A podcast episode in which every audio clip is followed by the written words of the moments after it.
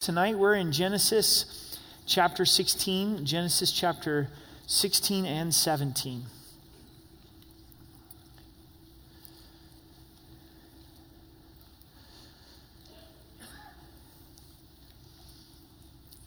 Let's pray together.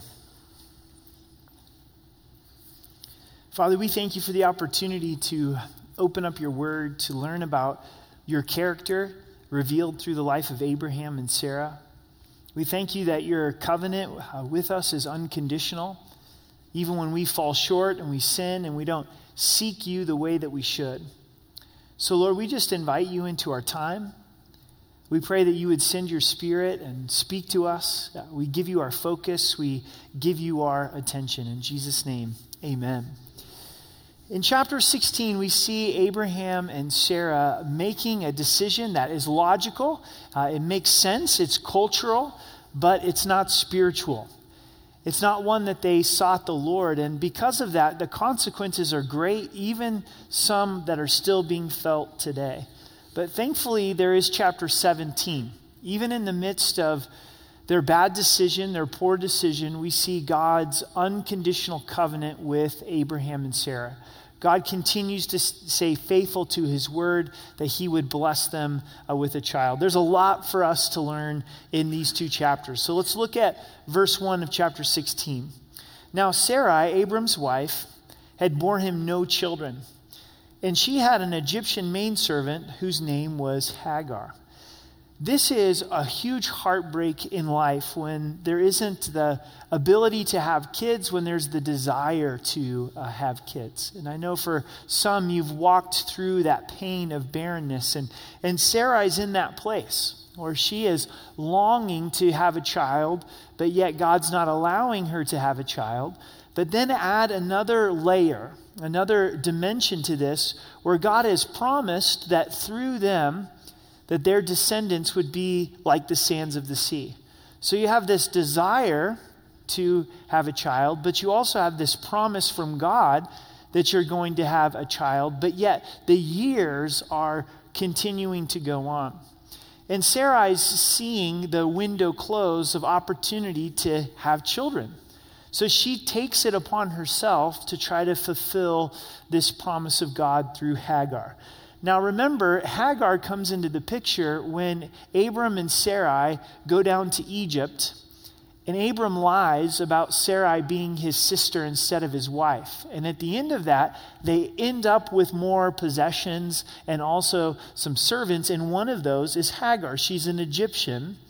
And so even if Abram wouldn't have been in that place of compromise to go and lie in Egypt, things would have potentially have been different. So here's the game plan in verse 2. So Sarai said to Abram, Abram, see now, the Lord has restrained me from bearing children. Please go into my maid. Perhaps I shall obtain children by her. And Abram heeded the voice of Sarai. No complaint from Abraham there.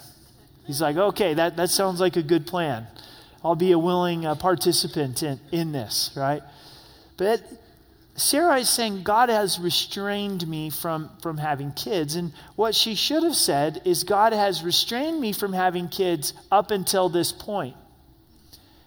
Even though it's been so long and it doesn't seem probable that she would have kids, we know that it was God's plan to open up her womb and give, give her a child.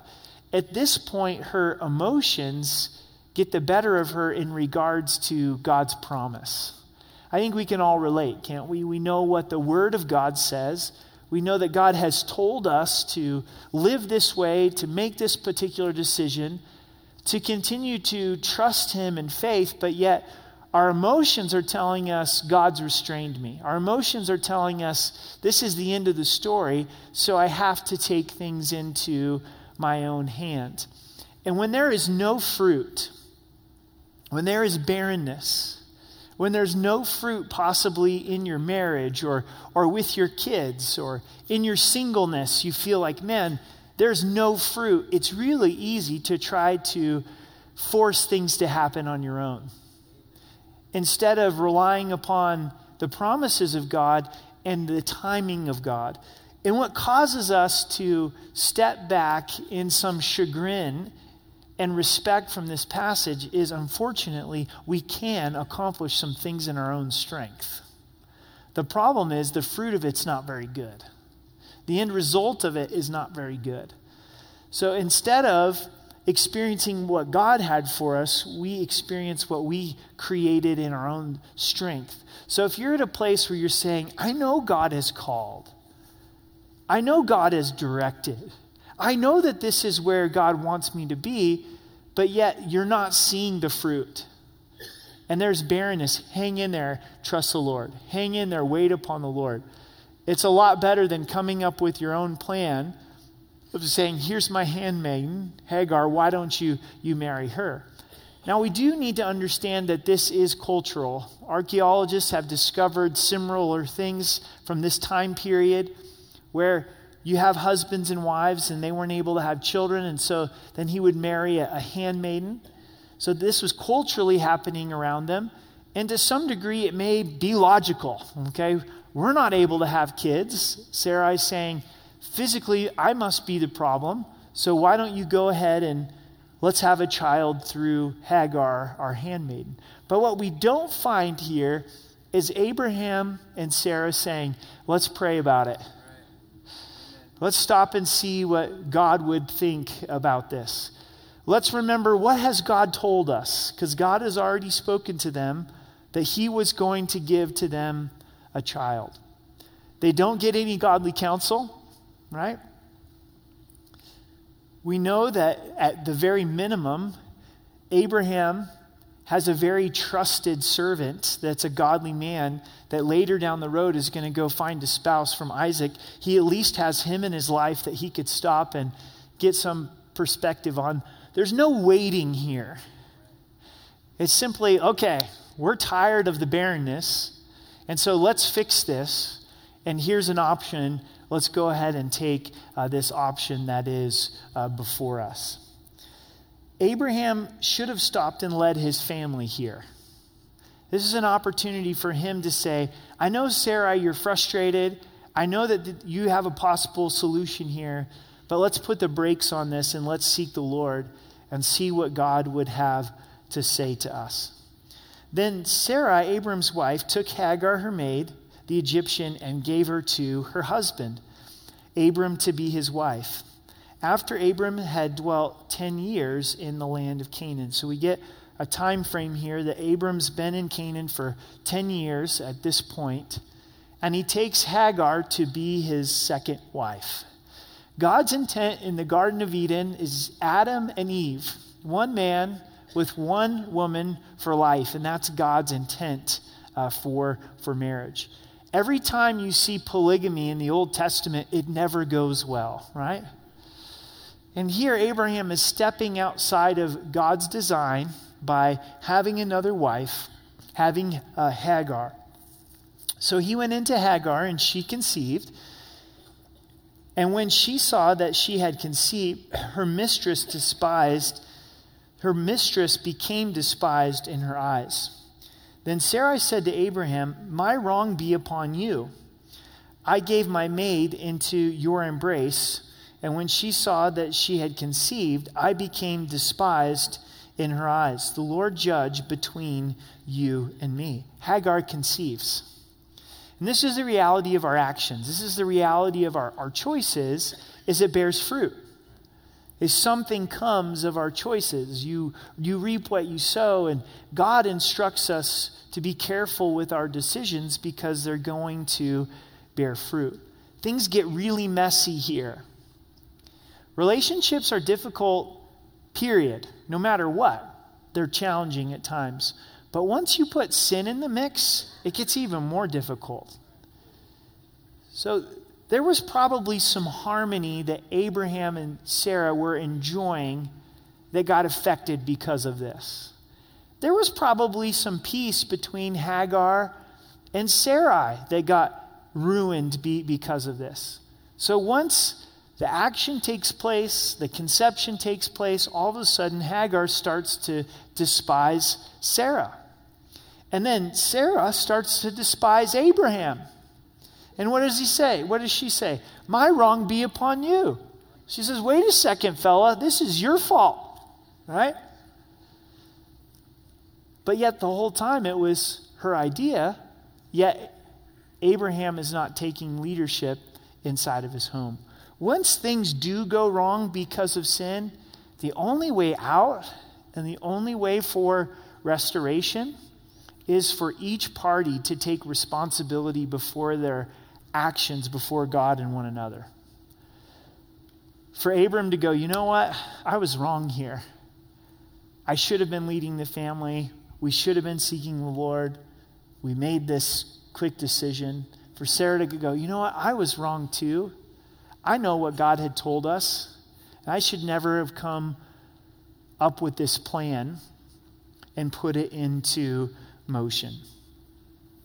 Verse 6 So Abram said to Sarai, Indeed, your maid is in your hand. Do to her as you please. And when Sarai dealt harshly with her, she fled from her presence. Once again, Abram not taking leadership. Says, She's your handmaiden, so treat her however you want. And Sarai says, Okay, and she starts to be really harsh with Hagar. If there's one person I feel sorry for in this story, it's Hagar. Right? She's not making wrong choices in this. She doesn't have a, a choice in this. And now she's being treated harshly. And Hagar says, That's it. I'm taking off. I'm fleeing from Sarai, the one who is oppressing me. In verse 7 Now the angel of the Lord found her by the spring of water in the wilderness, by the spring on the way to Shur. Where are you going to go? There's nowhere to go. The only place that she can go is the wilderness. If you're in the wilderness, you're hope to be by a spring of water, and that's where we find Hagar, hanging by this spring. And God sends the angel, the angel of the Lord, to find her, to rescue her, to reveal God to her as the messenger. She's rejected by others, but she's loved and found by the Lord. And isn't that encouraging? You may be in a place in your life in very key relationships where you say, I am rejected. I'm being treated harshly. You maybe even are, are fleeing at this moment and you're saying, I'm totally alone. God wants to pursue you with his love and saying, I see your affliction. I see how you are being mistreated, and I love you and I care for you. In verse 8, and he said, Hagar, Sarai's maid, where have you come from and where are you going? She said, I'm fleeing from the presence of my mistress, Sarai. This is a good question. Where did you come from? And where are you going? That's worth stopping and considering, especially if you're in a place where you're fleeing and you're running. Saying, well, where, where exactly have I come from? What's, what's my past? What's my difficulty? What am I trying to get away from? And where am I headed? Where am I going to? Hagar knows exactly what she's fleeing from. I'm fleeing from the presence of my mistress Sarah, but she has no idea where she's going. What's her future going to be? How is she going to be able to survive? Verse 9 The angel of the Lord said to her, Return to your mistress and submit yourself under her hand. This is difficult advice go back to Sarai and go ahead and, and submit yourself under her hand. And in this place is where I'm going to bless you, where God is going to bless Hagar. Then the angel of the Lord said to her, I will multiply your descendants exceedingly, so that they shall not be counted for multitude. This is the birth of the Arab nations. Israel has its founding in Abraham, but also the Arab nations have their founding in Abraham. Ishmael becomes the father of the Arab nations, and then Isaac becomes the father of the nation of Israel. Now, if you're ever wrestling or wondering, does God love the Arab world? You have to go to Genesis 16. Because God could have allowed Hagar to die in the wilderness. And we wouldn't have the, the Arab nations coming through Ishmael. But God, in His love, for Ishmael, who's the baby in the womb, for Hagar, for the Arab nations that would develop, God sends the angel and saves Hagar's life, showing his love for the Arab world. Now, let's get real and let's get honest for just a moment. Sometimes it's difficult for us to see the Arab world through the lens of the cross and the Great Commission, especially those of the Arab world that are Muslims, because some Muslims have subscribed to a jihadist faith. And we've seen the damage and the war and the destruction that has come from that. And because of that, sometimes in our hearts can be some resentment to say, I have a hard time loving the Arab world, or I have a hard time loving those that are Muslims and desiring for them to come to know Christ as their Savior. And this gives us a really good example of God's heart for the Arab world. We have to remember sin is sin before the eyes of God, right?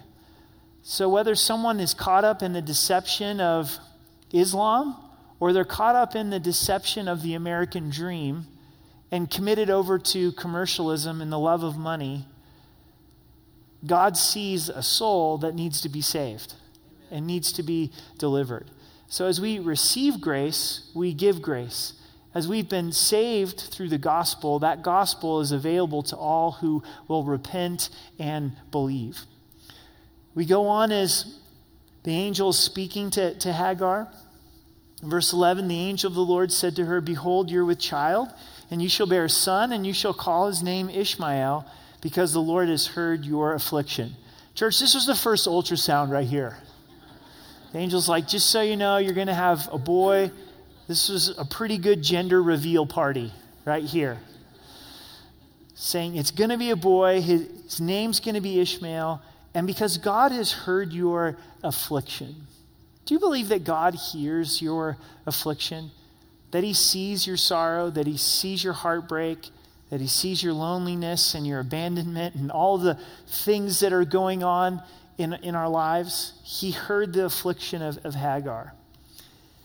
Speaking of Ishmael, he shall be a wild man, his hand shall be against every man, and every man's hand against him, and he shall dwell in the presence of all of his brethren. This is true of Ishmael and largely true of his uh, descendants. And because of Abram and Sarai's sin, we do see this conflict that comes between the Arab world and between Israel, between Ishmael and between Isaac. From the very get go, these two would not get along. It's a, it's a product of Abraham's flesh. So God is very gracious in rescuing Ishmael and loving the Arab people and causing Ishmael to become a great nation and continuing his covenant to Abraham and Sarah, but at the same time, God allowing consequences. And this is really a good description of God's grace. God's grace is enough to forgive us, restore us, and teach us. There's enough consequences there where, where Abraham and Sarah are going to go, ouch. Can I say ouch? Okay, I get this. I can't just go for it in my plan without seeking the Lord. I can't just try to do things in my own strength. Just because it's a good idea doesn't mean it lines up with the Word of God. So, verse 15, verse 13. Then she called the name of the Lord who spoke to her, You are the God who sees. For she said, I also have I also have I also here seen him who sees me. Therefore the well was called Beer Lahai Roi. Observe, it shall be between Kadesh and Bered. What a wonderful title that she gives of this place, of this well, of this spring that she's at. It means you are the God who sees. I have seen him who sees me. She wasn't looking for the Lord, but the Lord was looking for her. And that was her understanding of God. He's, he's looking for me, he sees me. And because he sees me, then now I see him. And the biggest gift that's given to Hagar is she comes away with an understanding of God. She comes away with a revelation of God that He is personal, that He sees me, that He cares, and I have the opportunity to see and know Him. What's your understanding of God? What is your first perception of God when you think about who God is? That may be the most important thing about you, is what you believe and know God to be. And is it according to Scripture, according to the Word of God? Is it personal? In your heart of hearts, what do you believe and know about the Lord? Impressive about Hagar is she obeys what the angel had told her to do. So Hagar bore Abram a son, and Abram named his, his son, whom Hagar bore Ishmael. Abram was 86 years old when Hagar bore Ishmael to Abraham. She goes back and she comes underneath Sarai and she bears a son to Abraham. She heeded the word of the Lord and she was blessed for it. Let's look at chapter 17. And Abraham was 99 years old the Lord appeared to Abraham, to Abram, and said to him, I am Almighty God. Walk before me and be blameless. So a lot of years have gone by 86 to 99. 13 years have gone by. It's been even longer than that since the Lord has appeared to Abram, or that we have a recorded conversation between Abram and the Lord. You probably noticed there's sometimes in our relationship with God where it seems like God's just dumping all of this revelation, communication on us. And then there's other times where we go, man, I know the Lord's with me. I know He's speaking to me uh, through the Word, which is the most important way that the Lord would, would speak to me. But I'm not necessarily having this, this deep revelation. That goes right along with the life of Abraham. And in those times where we're not necessarily having the big aha moments, that's when God is testing our faith to trust what He has spoken to us. As God appears to Abram at this point, what does He say? I am the Almighty God. Why? Because Abram's going to know that because him and Sarai are going to have a kid. And by this point, it's way too late in the game. Sarai's been burying all along and Abram's plumbing's probably not working quite correctly. You know what I'm saying? Like they're past the age of, of having kids. But God's the Almighty, God's not limited. He's the God of the impossible, and He wants Abram to know that. And then here's this challenge walk before me and be blameless. This is, Abram, be accountable to me. Realize you're walking before me. And be upright and be blameless. In verse 2, and I will make my covenant between me and you and will multiply you exceedingly. God could have come to Abram and say, Hey, how's that 13 year old doing? How's Ishmael doing? How are things going with Hagar and Sarai? Are they having tea together every day? Things pretty chummy, right?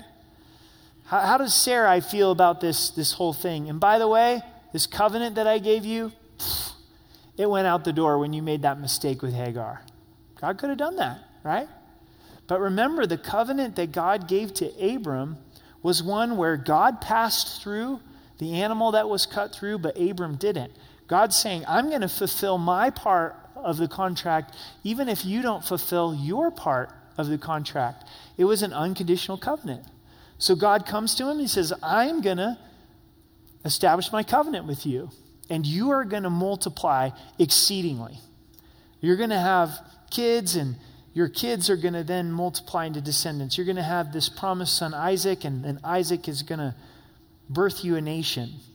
Then Abram fell on his face, and God talked with him, saying, As for me, behold, my covenant is with you, and you shall be a father of many nations. Abram's response to God visiting with him as he falls upon his face and they have a conversation. The book of James says that Abraham was the friend of God and that closeness that they shared. And God reiterates this promise, and Abraham has to receive this by faith. Not only is he physically not able, but spiritually he's failed. And isn't sometimes that the hardest time to be able to believe God's promises after we've sinned and failed? is to go, wait a second, God's not done with me. The promises of God are yes and amen in, Christ. God hasn't left me, He hasn't forsaken me. Yeah, there's consequence for my, my choices, but I still believe in this covenant relationship that God has established with me. In communion, it's a covenant relationship. Jesus, as he introduced communion, he said, This is the new covenant of my blood. And it's a contract that's made in his blood. So when we sin, to be able to continue to believe in the covenant of Jesus Christ, that he hasn't left us, that he hasn't forsaken us, that he's not done using us. Some of you are fully convinced there's no Isaac coming in your life because you've blown it. You're like, I know I'm a believer. I know that God's forgiven me, but I also know I had a Hagar moment. And so, because of that, I'm done. God's not going to bless me. His promises that He's put on my heart and my life, they're not going to happen and take place. And so, Abraham's going through all of this, and he has to receive this by faith. He has to receive this based on the character of God. It gets worse. This to me has got to be so hard for Abram. No longer shall your name be called Abram, but your name should be called Abraham for I have made you a father of many nations. Abram means exalted father. Abraham means father of many nations. So could you imagine going around talking to your friends, being like, yeah, you know, I know my name's been Abram, but uh, God changed my name. And go ahead and just call me Abraham from now on, the father of many nations. And they're starting to giggle. They're starting to bust up. Wait a second, bro. You only got one kid. And that's Ishmael, and that's with Hagar. And now you're telling me that you and Sarah are going to have children, and that's going to result in you being the father of many nations? I, I don't think so. That, that's, that's not going to take place. And so for Abram to embrace that, that's a step of faith. In verse 6, I will make you exceedingly fruitful. I will make nations of you, and kings shall come from you. And I will establish my covenant between me and you and your descendants after you and their generation for an everlasting covenant to be God to you and your descendants after you. Also, I give to you and your descendants and after you the land in which you are a stranger all the land of Canaan an everlasting possession, and I will be their God. This is quite a covenant from God. My covenant between me and you and your descendants, their generations, an everlasting covenant. This answers a lot of questions for us in regards to the nation of Israel. There's some that teach that God has rejected the nation of Israel as his chosen people, and the church is now the nation of Israel. It's called replacement theology, and it's been around for a really long time. But it's really thought, flawed theologically because God says here that it's an everlasting covenant with the nation of Israel. So if he's replaced the nation of Israel, how is it an everlasting covenant? And then Romans 9, 10, and 11 tell us that God's not done with the nation of Israel. Zechariah chapter 12 and Zechariah 14 prophesy a day when Israel's going to re- recognize Jesus as their Messiah. And they're going to ask, Where did you get these wounds? And Jesus is going to respond, In the house of my friends. Upon Christ's second coming is when Israel really embraces that Jesus is the Messiah collectively. But here's the heart of this if God rejects the nation of Israel, based on their lack of performance and their unbelief, what hope is there for us? When Jesus comes and says, This is my everlasting covenant that I've made with you, the new covenant of my blood, if we're looking back here and going, Well, you know, God has rejected this everlasting covenant with Israel, what hope does it give to us as a, a Gentile church? So the covenant is everlasting. And with it, with this covenant, comes land. And God gives specific land. It's the land of Canaan. It's to Abraham's descendants, specifically through Isaac, the nation of Israel, not through Ishmael. And it's an everlasting possession. So God wants the children of Israel, the Israelites, to have Canaan forever. Now, this is so unique because there's no other place in Scripture where God gives land to a particular group of people. What is the most contested land on the planet? The nation of Israel. Could there be a spiritual component there? Absolutely. Absolutely. I'm sure Satan would love to wipe Israel off of the face of the earth because if he does do that, then the word of God can't be fulfilled. Because in Revelation, we see 12,000 from each tribe, 144,000. Well, I got to tell you, God wins. Satan has not been able to wipe out the nation of Israel. When Jesus returns, he returns where? He returns in Jerusalem on the Mount of Olives. So there's definitely a spiritual component to this. Now, having said this, is every decision that Israel makes as a nation, is it right on? Is it one where they've sought God and one where they have submitted to the Lord? Well, we know our Bibles, we've read our Bibles, and that's never been the case for the nation of Israel. Even under David, who was a man after God's own heart, he was sinful and he was flawed. So the, the nation of Israel today is not necessarily right with the Lord or walking with the Lord or submitted to the Lord. So we can look at this objectively and say, you know, not all the decisions that Israel makes as a country are necessarily God honoring, but it's still the truth that God has chosen them, and it's still the truth that God has given this land uh, over to them as an everlasting possession. So keep your eyes on the the nation of Israel. Bible prophecy is centered around the nation of Israel. Prophecy that's fulfilled in the past and prophecy that will continue to be fulfilled in the future. In verse 9, this is when the covenant gets painful. And God said to Abraham, As for you, you shall keep my covenant, you and your descendants after you throughout their generations. This is my covenant which you shall keep between me and you and your descendants after you. Every male child among you shall be circumcised, and you shall be circumcised in the flesh of your foreskin, and it shall be a sign of the covenant between me and you. He who is eight days old among you shall be circumcised, every male child in your generations, he who is born in your house, or bought with money from a foreigner who is not your descendant, he who is born in your house, he who is bought with your money must be circumcised, and my covenant shall be in your flesh for an everlasting covenant. And the uncircumcised male child, who is not circumcised in the flesh of his foreskin, that person shall be cut off from his people. He has broken my covenant. The sign of the covenant is that all of the males were to be circumcised. As you read through the scriptures, circumcision was always to be something outward in the flesh that was first symbolized by an inward commitment to God, a heart that was set apart for the Lord, a heart that had been marked for the Lord that then was represented in this covenant through circumcision. So God wanted this for Abraham and his household and future generations in the nation of Israel. Is it strategic by the Lord that it would have to do with a sexual organ? Absolutely. With sexual integrity? Absolutely.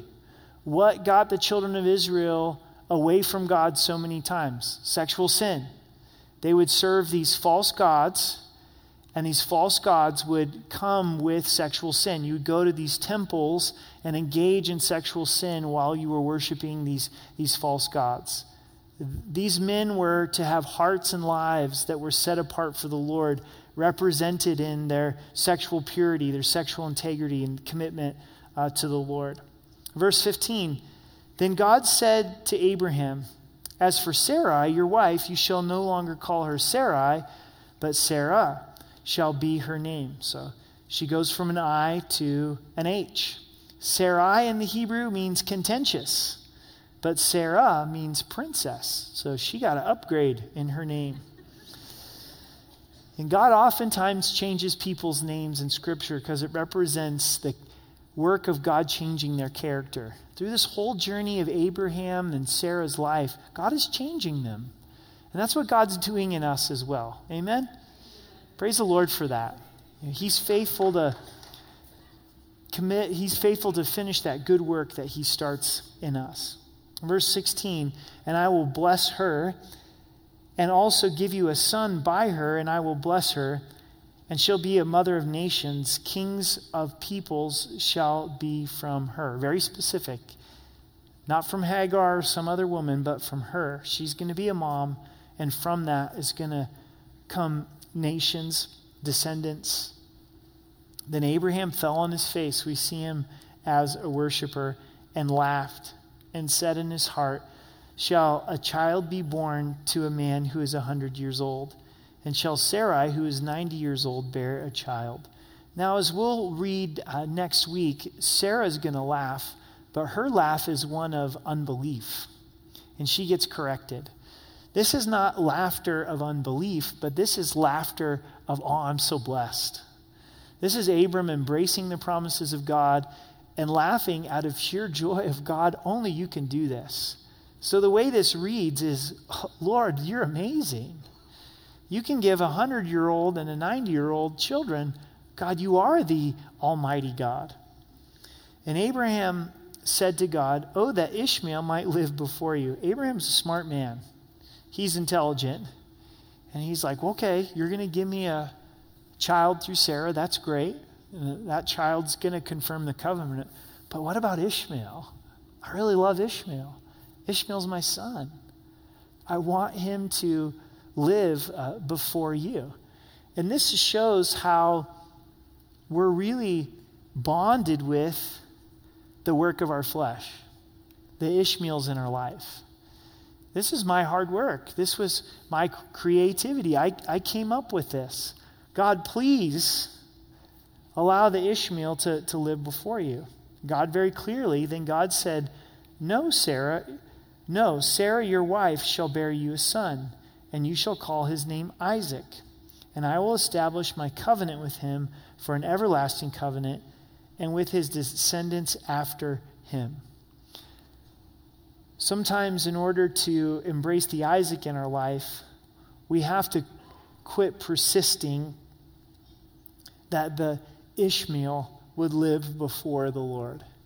I think that this has a lot of correlation for churches because sometimes in the life of a church, maybe things are not happening the way that we would desire or the way that we would intend. And a lot of times, as, as pastors, you know, if there's maybe a drier season in the church, you feel this pressure, like, okay, something's got to happen here, and it doesn't seem like the Lord's bringing fruit right now, so we're going to try to come up with something. And in a sense, it's an Ishmael type of endeavor, and something does take place from that. And maybe it wasn't what the Lord intended. And then God's like, I want to do this over here. I want to do Isaac. And we're like, Lord, I'm, I'm really into Ishmael. Let, let Ishmael live before you. And even though it's taught, and I think that it's biblical, is sometimes in the life of a church, in the life of a ministry, ministries really do have to stop. Ministries have to die. Like God's not in that anymore. He's not using it. There's not fruit anymore in that. And maybe for years there were. But all of a sudden now it's, it's really clear we're trying to move this forward and God's not moving it forward any longer. And it's really hard to let those ministries die. It's really hard to say, okay, it's okay. I mean, let's just think about it for sake of an, ex- an example. And this isn't happening in our church. Thankfully, our youth ministry is going really well. But what if it wasn't? And what if the Lord was speaking to us as a church and to the leadership of the church saying, you know what, it's time to not have a youth ministry. There's not fruit coming from the ministry, there's more division and destruction. And so the teens are going to be here in the sanctuary. right? We got to have a youth ministry. You can't be a church without a, a youth ministry. And you start to get the idea, right? it's really hard to let ministries die. We'll almost die trying to keep a dead ministry going before we'll let it die. But if we choose to let it die, then we're able to embrace the Isaac in our life. We're able to embrace that new work that, that God is, is doing. It's a tough question to ask in your life, but is there a work of the flesh in my life that I need to let die? Maybe there's a relationship that if you look back, you go, man, the Spirit was never leading this. This was a work of, of the flesh. Now, if you're married, you're committed. I don't even care if it started in the flesh, it's now spiritual, right? I'm talking about friendships, like relationships. Now, if you're dating and you're not married and there isn't a ring on your finger and it's in the flesh, guess what? Ishmael can die, right? Because I know some of you are like, yeah, we did start in the flesh. Oh, yeah. No, I'm not talking about that. You're married, you're committed. Amen? Right? But if you're single, you have the opportunity to examine did we get this whole thing going or did God get this, this thing going? You know, is, is this friendship something that the Lord has done or is it something that I've done in my life? You get the idea. It's hard, it's challenging. We get where Abraham's coming from. In verse 20, and as for Ishmael, I have heard you. Behold, I have blessed him and will make him fruitful and will multiply him exceedingly. He will beget 12 princes, and I will make him a great nation. So God says, I'm going to bless Ishmael, Abraham, but the covenant is not going to come through Ishmael. But my covenant I will establish with Isaac, whom Sarah shall bear to you at this set time next year. Then he finished talking with him, and God went up from Abraham. So Abraham took Ishmael, his son, all who were born in his house and who were bought with his money, every male among the men of Abraham's house, and circumcised the flesh of their foreskins that very same day, as God said to him. Now, I want to pause here and make sure that we understand something. We see that Abraham did buy male and female servants. But this does not mean that God is condoning slavery. Just like Abraham had two wives and God was not condoning polygamy. Does that make sense?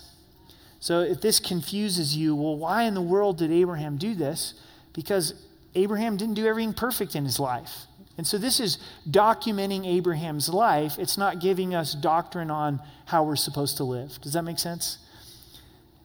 This had to have been a surprising day for Ishmael and all the males in Abraham's house. Like, I met with God, and we're all getting circumcised. And Ishmael's 13. He's looking at his dad and he's going, You're a real cut up. Some of you will get that on the way home.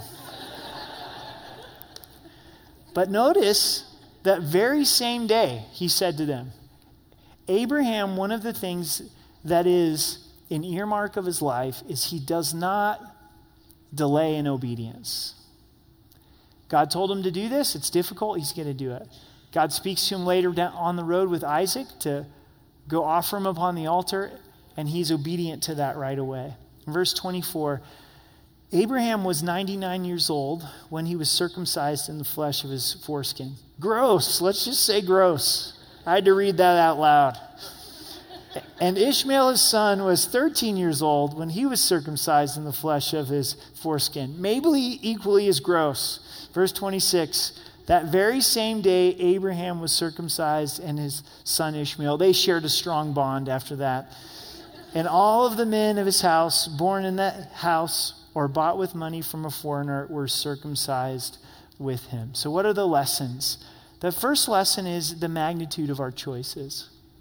The magnitude of our choices. Abraham and Sarah choosing to go down this road with, with Hagar, it had huge consequences. Stop and think. Seek the Lord. If we've gone wrong, take responsibility for those actions. But even more than that, we see the lesson of God's grace God's grace and love to Hagar and to Ishmael.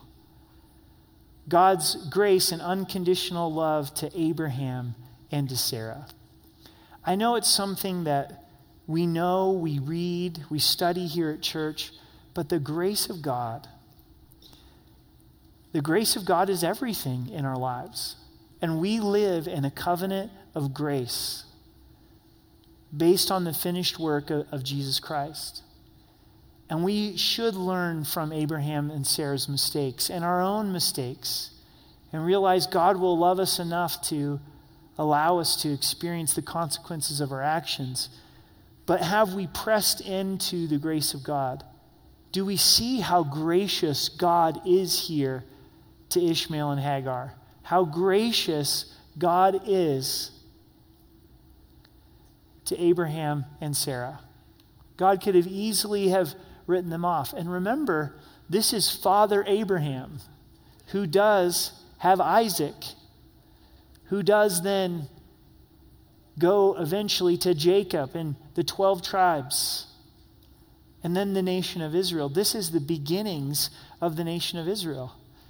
And honestly, it's, it's not very pretty, it's a bit messy. But yet we see this testimony of God's grace. And when we really look at our lives, we're a mess, aren't we? It's not too pretty.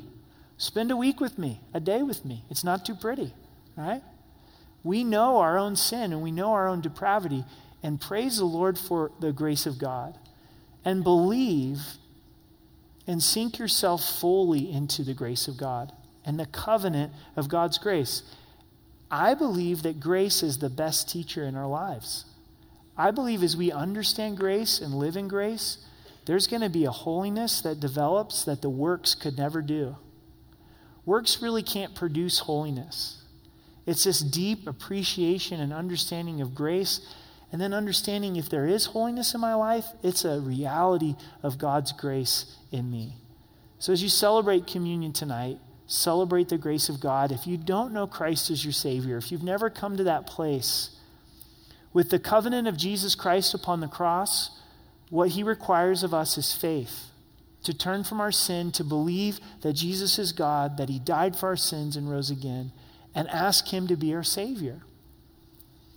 And here you are, have sat through a Bible study tonight because God's pursuing your heart. And as we enter into communion and worship, there's going to be a ministry team available on the sides, and come let us know I'm ready to receive Christ as my Savior. Also, church, I know life is difficult, it's confusing and crushing, and if you need prayer, we'd love to pray with you as well. So let's stand together and let's pray, and we'll enter into communion.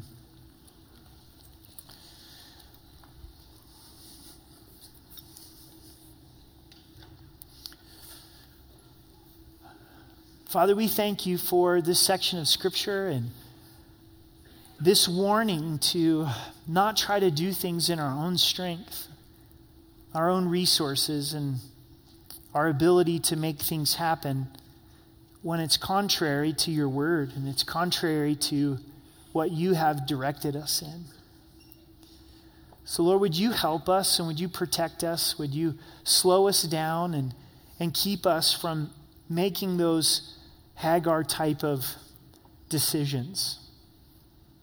And Lord, where we have misstepped in our lives, may we be quick to accept responsibility, to turn to you and to others in repentance. And we thank you that you don't give up on us in the valleys of our lives and in the sin that we commit. And as we come and celebrate your grace, may your grace be fresh in our lives, this covenant, this unconditional covenant that you have given to us. In your broken body and your shed blood. We love you. Jesus, we love you.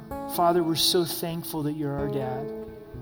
Lord, would you minister to hearts tonight just through the power of your spirit? Lord, such a beautiful body of believers, brothers and sisters in Christ, you are children.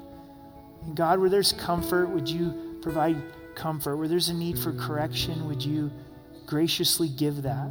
Where there's exhortation or healing, just the work that you desire to do in our lives. For those that are afflicted, that you administer to them just like you did Hagar, that you hear and that you see their affliction. Jesus, we're thankful that you revealed to us on the pages of Scripture but we also th- are so thankful that you're real in our lives, that you never leave us or forsake us. So we draw near to you. In Jesus' name, amen.